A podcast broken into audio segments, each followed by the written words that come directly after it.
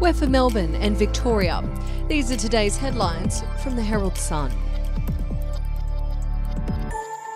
Australian teens are planning and negotiating with others online to carry out catastrophic terror attacks while the pandemic has made it easier for extremists to recruit members, the nation's top cop has warned. Australian Federal Police Commissioner Reece Kershaw has told Senate estimates hearing the threat of terrorism in Australia remained at probable, but there had been some significant shifts in the diversity and complexity of the environment since the COVID pandemic started. The threat of terrorism has not dissipated he said. In fact, the pandemic extended lockdowns and more time spent online has, in some cases, made it easier for extremists to recruit. Mr. Kershaw said increased anti government sentiment, the proliferation of conspiracy theories, physical isolation, and more time spent online had increased the terror threat in Australia. Mr. Kershaw said children as young as 13 years old who felt isolated and had retreated into the online world were connecting with extremists. We need parents and carers to understand who their children are communicating with online, he said. And if you'd like to read more on that story today, you can take out a subscription at heraldsun.com.au or download the app at the App Store.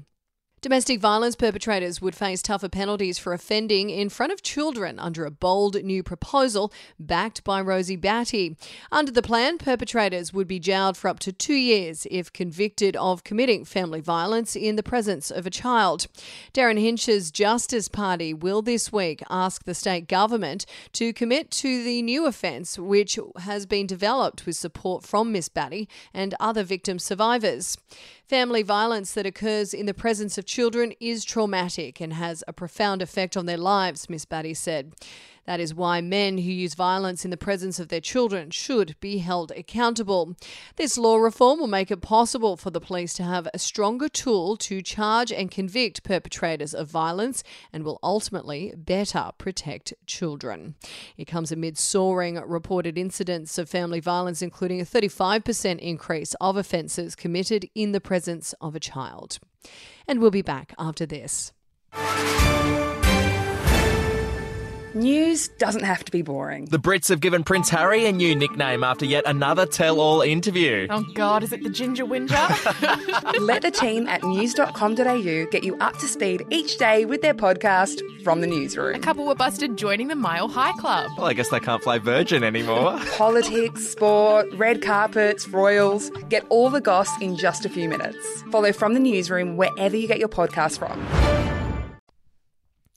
Australians will likely receive a text message five months after their second COVID jab to alert them that they're due for a booster in a month under a high level plan being discussed to kickstart the booster rollout.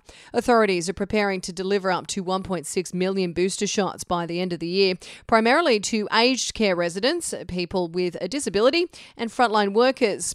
The National Drug Regulators Vaccine Advisory Committee held a critical meeting on Monday to consider final data from Pfizer before giving guidance about whether the jab should be approved and administered six months after people's second dose. And Melbourne has earmarked Sunday, December 5 as its MCG Premiership celebration as the club makes strong progress on a lucrative new contract for coach Simon Goodwin. Melbourne is keen to lift the Premiership Cup in front of fans who were not able to watch the Perth Stadium Grand Final, hopeful of staging a free event with the drought breaking team presented to the loyal fan base.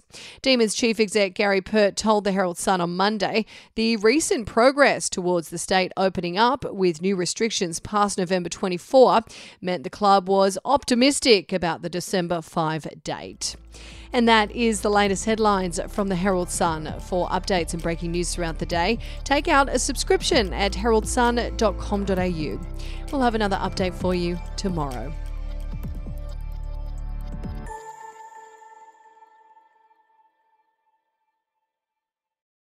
I'm Andrew Rule, the host of the podcast A Life and Crimes. Here are some of the things that we've been talking about the last few weeks.